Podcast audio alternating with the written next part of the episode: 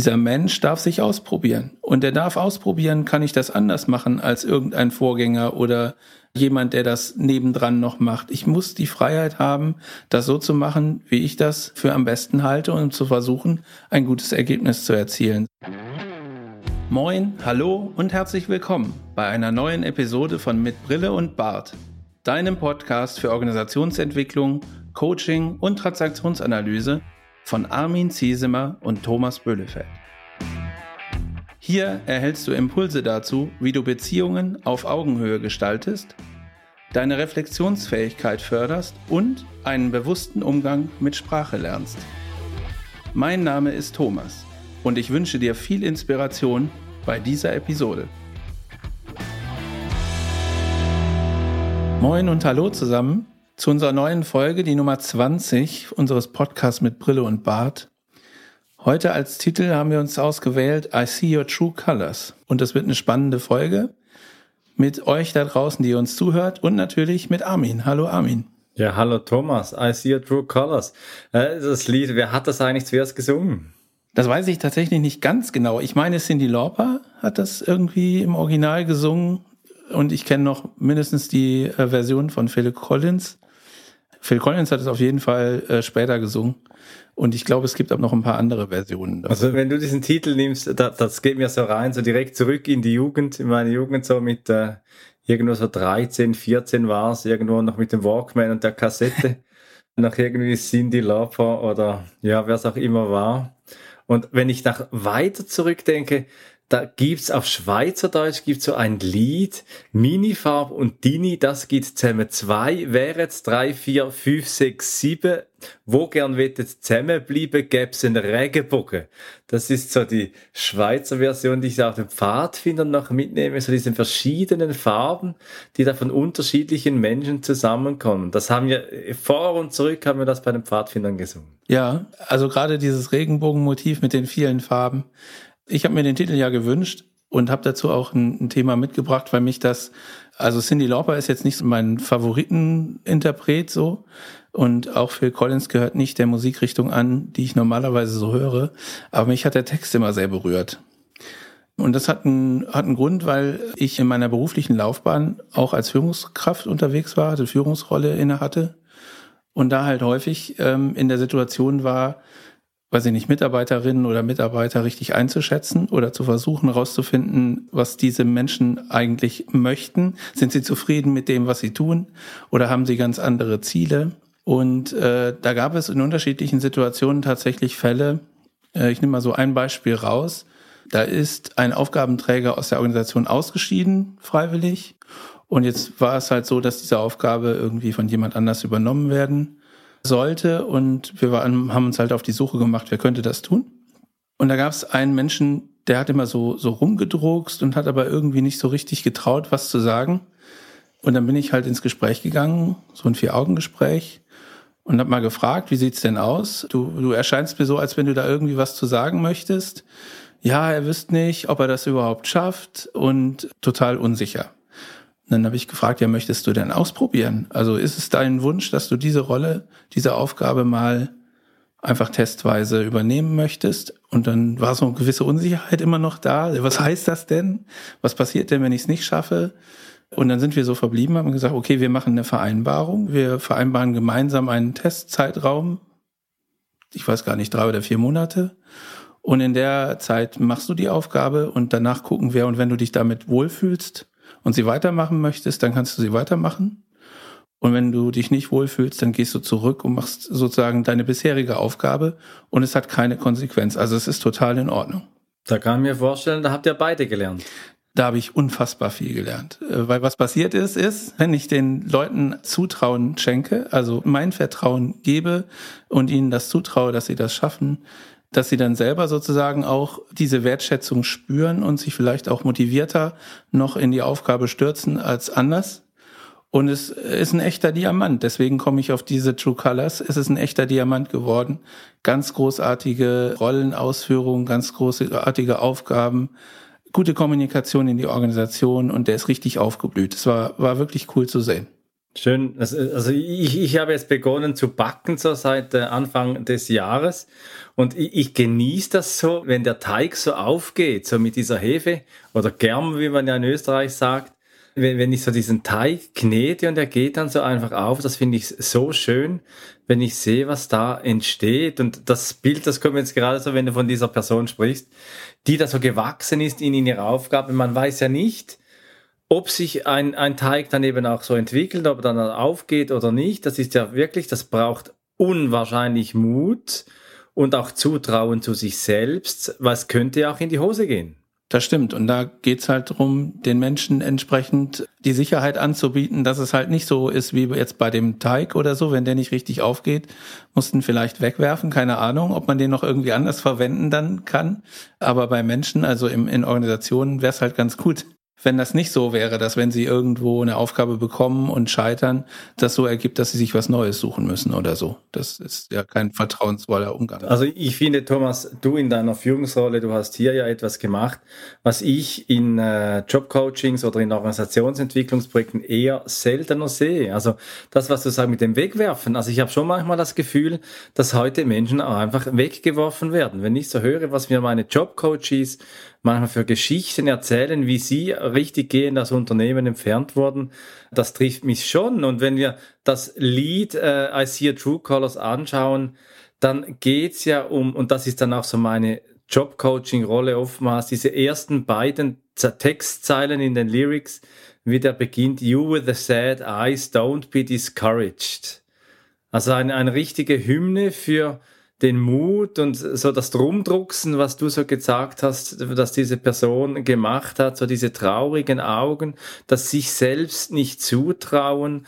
Und da denke ich dann schon auch manchmal in meinen Prozessen, die ich so begleite, puh, trau dir doch was zu, sei nicht so unsicher, hast du gesagt.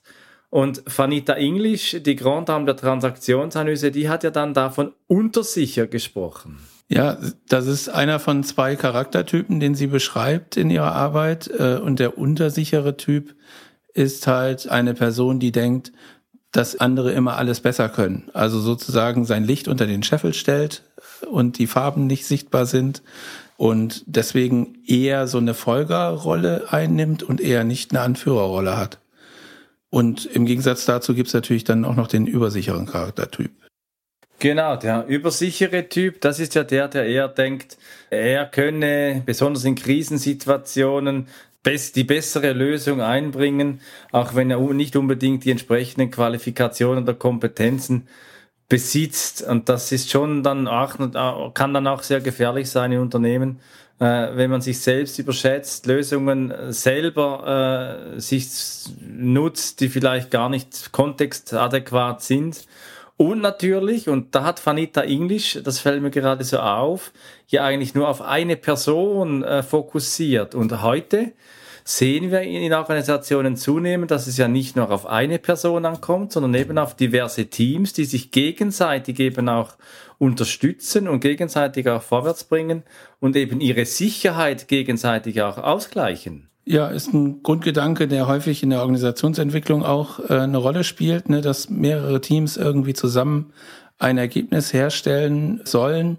und ähm, da auch häufig, weiß ich nicht, wenn da irgendwie Personal ausfällt oder besonders schwierige Aufgaben zu lösen sind äh, oder vergleichbare Hindernisse auftauchen, dann, dass dann häufig dann insbesondere zum Erfolg kam, kommen kann, wenn sich verschiedene Teams unterstützen und gegenseitig den Rücken stärken, wenn man so will, äh, und da auch gemeinsam irgendwie die Ergebnisse erzielen wollen und, und gemeinsam überlegen, wie können wir da jetzt rauskommen und wie können wir es schaffen, dass der Rest der Organisation unsere Farben sehen kann und wir wieder strahlen können.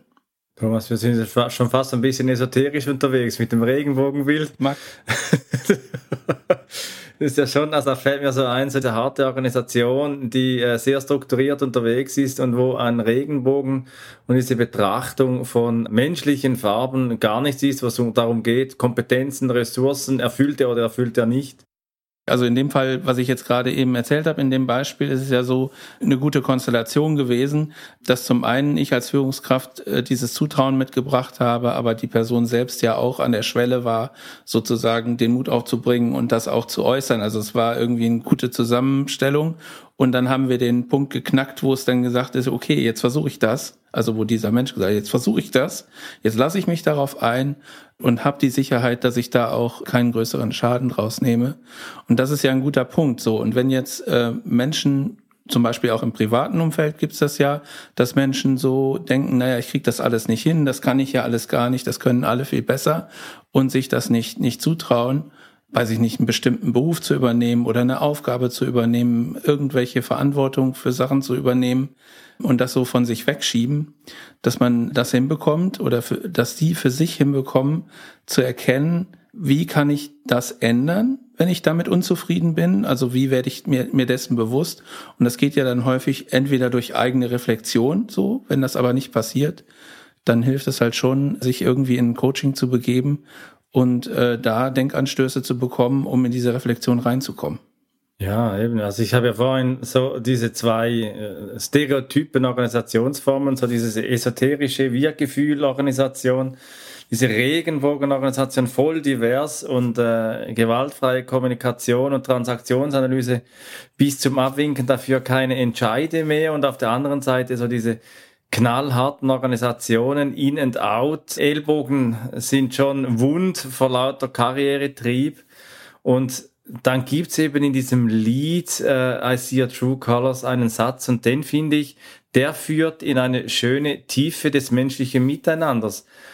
Er heißt And the darkness inside you can make you feel so small. Das finde ich eine unglaublich transaktionsanalytische Aussage, dass sich klein fühlen, das zurückgedrängt fühlen in dieses angepasste Kind und eben nicht sich zu zeigen. Die Transaktionsanalyse in ihrer Kultur lebt ja eine Haltung vom sich zeigen, das Lernen, sich authentisch zu zeigen und eben auch sich selbst mehr zu werden und Gerade ich, wenn ich manchmal wieder mit Heldenreise arbeite, in Führungscoachings, dann ist genau dieser Aspekt der Dunkelheit in sich selbst, das, was man nicht sieht, diese Lösungsmöglichkeiten oder diese Ich-Zustände, die eben genau zu einer Lösung beitragen können, die gehen dann eben gern verloren, um genau solche Aspekte, die du, Thomas, in deiner Organisation damals eingebracht hast, eben auch zu fördern. Ich glaube, es war Bernd Schmid, der systemische Transaktionsanalytiker, der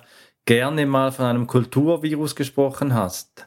Hattest du das Gefühl, Thomas, du seist in dieser Organisation damals so ein Kulturvirus gewesen oder war es normal, dass Führungspersonen äh, sich so um ihre Mitarbeitenden gekümmert haben und so entwickelt haben? Gute Frage. Wenn ich da jetzt so drüber nachdenke, war es eher unüblich, dass sich Führungskräfte, Führungsrollen so mit ihren Mitarbeitern beschäftigt haben. Äh, lag aber in erster Linie daran, dass äh, das noch so eine Kultur war, wo häufig der beste oder die beste Sachbearbeiterin dann Führungskraft geworden ist und da nicht wirklich Führungsverständnis oder Führungsfähigkeit eine Rolle gespielt hat. Insofern haben die halt geguckt, dass irgendwie der Laden läuft aber so in die, sich in die Mitarbeiterinnen und Mitarbeiter hineinzuversetzen und mal zu erforschen, liegen da irgendwie noch Wünsche, die unausgesprochen sind und kann man da irgendwie was machen, die auch rauszufinden, also dass die Menschen sich äußern und klar sagen, was sie sich äh, vorstellen und wie sie gerne weitermachen möchten. Das war da eigentlich nicht üblich, nee. Ja, da sprechen wir dann von einem Begriff, der häufig verwendet wird, das strategische Personalmanagement. Diese Langzeitentwicklung, äh, demografisch, äh, Kompetenzen, Ressourcen und am Schluss sind wir in einem sogenannten Fachkräftemangel, wo man dann niemand mehr findet, außer die Profile, die sich dann sowieso nicht mehr weiterentwickeln möchten oder können und dann einfach Dienst nach Vorschrift machen. Bei uns gibt so, gerade im Konzernbereich, gibt so diese Formel so WAM, wart es Momentli, warte einen Moment, die nächste Initiative, die kommt bestimmt und dann sitzen zu bleiben und sich ja nicht zu entwickeln, ja sitzen zu bleiben. Und das sind ja in der Kultur des sich Zeigens unbequeme Menschen für solche Organisationen. Ja, das stimmt. Und dieses, ich überlege gerade, ob es eine Entsprechung gibt, dieses Warte des Momentli. Ich kenne nur geht, aber dauert, aber das ist in einem anderen Zusammenhang, aber das trifft's ja auch. Also dieses Abwarten lähmt ja auch und ist nicht gut für eine Entwicklung in der Organisation. Habe ich jetzt gerade kein Beispiel für. Ein paar Zeilen, die mir in diesem Lied I See a True Colors in der ersten Strophe eben auch noch gefallen. Das ist äh, vor der Dunkelheit. It's hard to take courage in a world full of people. You can lose sight of it all. Das Verlieren des Blicks, das auf sich so selbst zurückgeworfen zu sein, dass man nicht mehr weiß, wo bin ich, was ist meine Position, sich einsam vielleicht auch zu fühlen, das kann ja schon dann auch eben in einer Organisation dazu führen, dass man eben entweder verkümmert oder dass man das Unternehmen eben auch verlässt, obwohl man noch viele Potenziale hat. Und das, was du vorhin gesagt hast, man, du warst ja Führungsperson in diesem Team und das braucht ja auch Mut, die konventionellen Regeln in einer Welt, in der man von Work-Life-Balance spricht, eben auch zu fragen, welche sind denn echt deine Entwicklungswünsche und nicht einfach die, die zu einer Organisation gehörig sind. Was sind deine Wünsche und Träume? Und hier höre ich von dir eben auch integrativ zu denken und zu schauen, wo können Kompetenzen und Ressourcen von einem Menschen noch zur Weiterentwicklung der Organisation weiter genutzt werden. Üblicherweise wird das ja dann auch eben beim strategischen Personalmanagement dem HR zugeschrieben, dass die dann ja diese Profile erstellen. Aber ich habe das in meiner Laufbahn noch nirgends gesehen, dass da wirklich ein strategisches Personalmanagement gepflegt wurde. Ja, die Erfahrung kann ich so äh, teilen, dass das äh, in den HR-Abteilungen, mit denen ich so in Kontakt war in früheren Zeiten, dass das da auch nie ein Thema war. Ich finde das Bild so interessant, ne, dass man sagt, äh, die, die Welt ist voller Menschen, aber irgendwie verliert man den Überblick und auch den, den Blick dafür, wo man selber steht und irgendwie fühlt man sich auch nicht gesehen und äh, ist damit vielleicht nicht zufrieden. Und äh, finde, also das gilt sowohl im organisatorischen als auch im privaten Kontext. Das kann man ja prima übertragen. Und ähm, vielleicht äh, habt ihr, liebe Zuhörerinnen und Zuhörer, das auch schon mal irgendwie erlebt bei euch selber im Umkreis, dass Menschen so darunter leiden, nicht gesehen zu sein, zu sagen, ich kann hier machen, was ich will, oder es bringt doch sowieso nichts. Und dann irgendwann macht es klack und auf einmal haben die irgendwas gefunden, keine Ahnung, ein neues Hobby, irgendwelche Kontakte, irgendwelche Veranstaltungen, wo sie mal gewesen sind und haben ein interessantes Gespräch gehabt und dann geht wie so ein Schalter und auf einmal sind die in so einer Welt unterwegs, die für sie viel positiver darstellbar ist, weil sie da endlich zeigen können, was sie können. Die können irgendwelche, haben Informationen, die sonst keiner hat zu einem bestimmten Thema. Und auf einmal werden sie gesehen. Und das ist halt äh, wie eine, wie eine Verwandlung tatsächlich. Und plötzlich wird aus so einer, aus so einem grauen Menschen, äh, der in der Dunkelheit gelebt hat, plötzlich so eine farbenfrohe Gestalt, die wirklich auch Spaß an dem Thema hat ähm, und da auch richtig motiviert ist. Das gibt's ja. Ja, genau. Also das entdecke ich immer wieder in Coaching-Prozessen, gerade wenn es um Neuorientierungen geht, wo Menschen über Jahre, vielleicht sogar Jahrzehnte in, in, in eingefahrenen Fahrwassern sich weiterentwickelt haben und plötzlich merken, ich habe ja da noch so viel Ressource, dass, die ich bis jetzt gar nicht ausgelebt habe. Und dann wieso? Man, man sagt ja manchmal so, dann äh, ist der Zapfen raus irgendwie, dass es dann so wirklich, dass da der Mensch ganz neu, ganz farbig wieder dasteht, eben wie dieser Regenbogen und dass eben, dass diese True Colors eben shining through dann sind, dass die wirklich äh, eine neue Strahlkraft auch entwickeln, diese Menschen, und dann ganz neue Wege auch gehen können. Und wir haben ja jetzt ein paar Mal schon HR erwähnt, also Natürlich ist es schwierig, so wenn, wenn es diese Dunkelheit gibt, wo Leute sich einsam fühlen, kann das ja unterschiedliche Gründe haben. Ne? Im Privat, also wir, wir reden ja davon von diesem Skript, von, von den elterlichen Einflüssen im Skript, die eine Rolle spielen.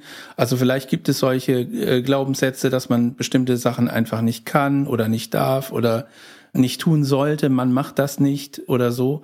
Und in der Organisation sind das äh, ja häufig nicht die eigenen Eltern. Das kann auch sein, dass das aus dem Privaten sozusagen mitgebracht werden.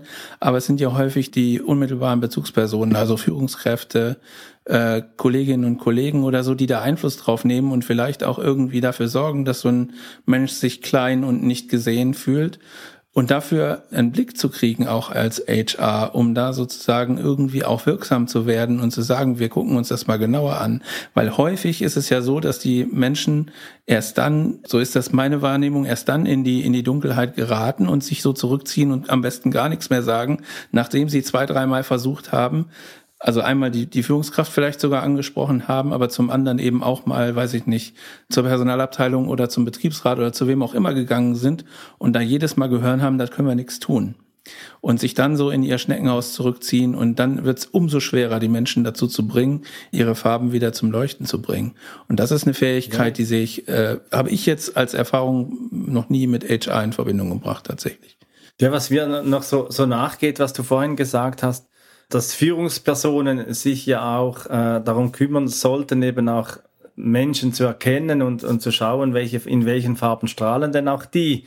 Und gerade in eben in, in Organisationen, also gerade in größeren, in, in Konzernen merke ich immer wieder auch, dass dann auch Menschen sich eben zurückziehen in dieses Schneckenhaus, das du erwähnt hast. Und dann eben die andere Seite des äh, Gesehenwerdens ist eben auch das sich zeigen und da hat's ja auch in diesem Lied I See Your True Colors einen wunderbaren Satz. So don't be afraid to let them show your true colors. Und das verstehe ich dann schon auch als Aufruf an Menschen, eben auch wirklich aufzustehen und sich zu zeigen, in der Kultur des sich Zeigens und eben auch den Mut zu haben und zu sagen, ich stehe zu mir, nicht untersicher, nicht übersicher, sondern wirklich integriert als erwachsene Persönlichkeit. Und ich erlaube mir, mich zu zeigen in dieser Welt, in der ich bin. Das ist ja dann die vierte Position, die Vanita English hier aufgenommen hat im Sinne des Okay, okay Haltung. Ich bin okay, du bist okay. Und sie schreibt dann da, in der Haltung eben in die Welt zu treten und zu sagen, ich halte mich für einen wichtigen und wertvollen Menschen und ich halte auch dich für einen wichtigen und wertvollen Menschen. Das ist ihre Übersetzung, die ja gerade Grundhaltung, was du mit deinem Beispiel so schön am Anfang äh, eingebracht hat, eben dafür sorgt, dass gerade auch Arbeitsbeziehungen qualitativ nährender werden können, werthaltiger, wertvoller werden können, um dann eben auch Neues zu schaffen oder eben auch mit Altem auch konstruktiv aufräumen zu können. Und wenn ich dann noch in eine Welt treten kann, die mir diese Rahmenbedingungen auch genauso bietet, dass ich frei von Angst und frei von Sorgen meine Farben zeigen kann. Also einmal im privaten Umfeld, dass ich halt ein Umfeld habe, das, das mich auch trägt und das mir das erlaubt, dass ich solche äh, Sachen einfach mal ausprobieren kann und vielleicht sowas wie Experimente machen kann und auch im organisatorischen übertragen. Experimente sind total wichtig und natürlich ist es erstmal eine Störung so und es ist aber häufig so, die Erwartung, dass wenn Menschen Aufgaben übernehmen, das kein Geschwindigkeitsverlust. Also die müssen sofort performen. Und das darf einfach nicht die Grundvoraussetzung sein. Die Grundvoraussetzung muss sein, dieser Mensch darf sich ausprobieren. Und er darf ausprobieren, kann ich das anders machen als irgendein Vorgänger oder jemand, der das nebendran noch macht. Ich muss die Freiheit haben, das so zu machen, wie ich das für am besten halte und zu versuchen, ein gutes Ergebnis zu erzielen. So. Und das, das bedeutet halt, ich brauche Zeit, ich brauche Vertrauen und ich brauche ein Umfeld, was akzeptiert, dass die Sachen, wenn ich sie mache, anders laufen, als wenn sie jemand anders macht.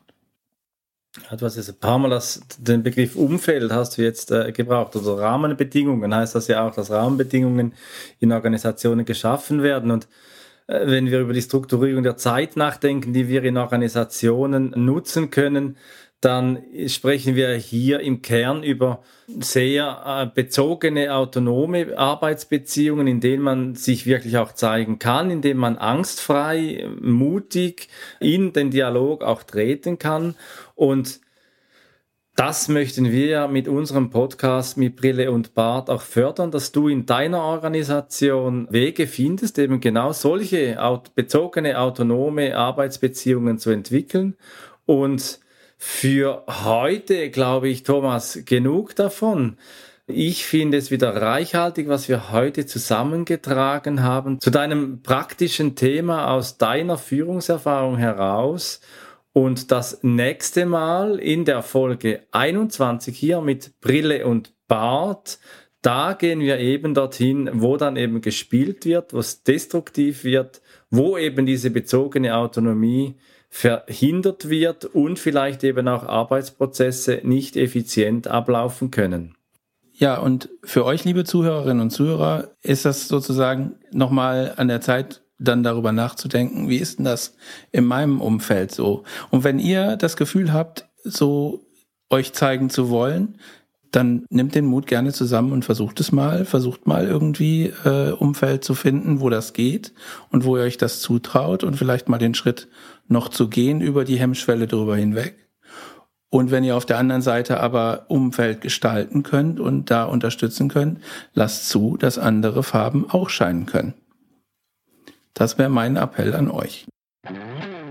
Wenn dir diese Episode von Mit Brille und Bart gefallen hat, dann zeig uns das mit deinem Like und abonniere gleich den Kanal, damit du keine Folge verpasst. Alle Links zur Folge findest du in den Show Notes. Da findest du auch unsere Kontaktdaten, wenn du uns etwas mitteilen möchtest.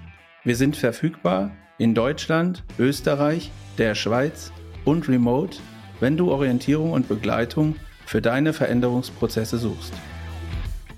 Teile diesen Podcast mit Menschen, die davon profitieren können und lass eine Rezension bei Apple Podcast da. Ich bin Thomas und wünsche dir bis zur nächsten Episode eine gute Zeit. Komm mit und verbinde Perspektiven.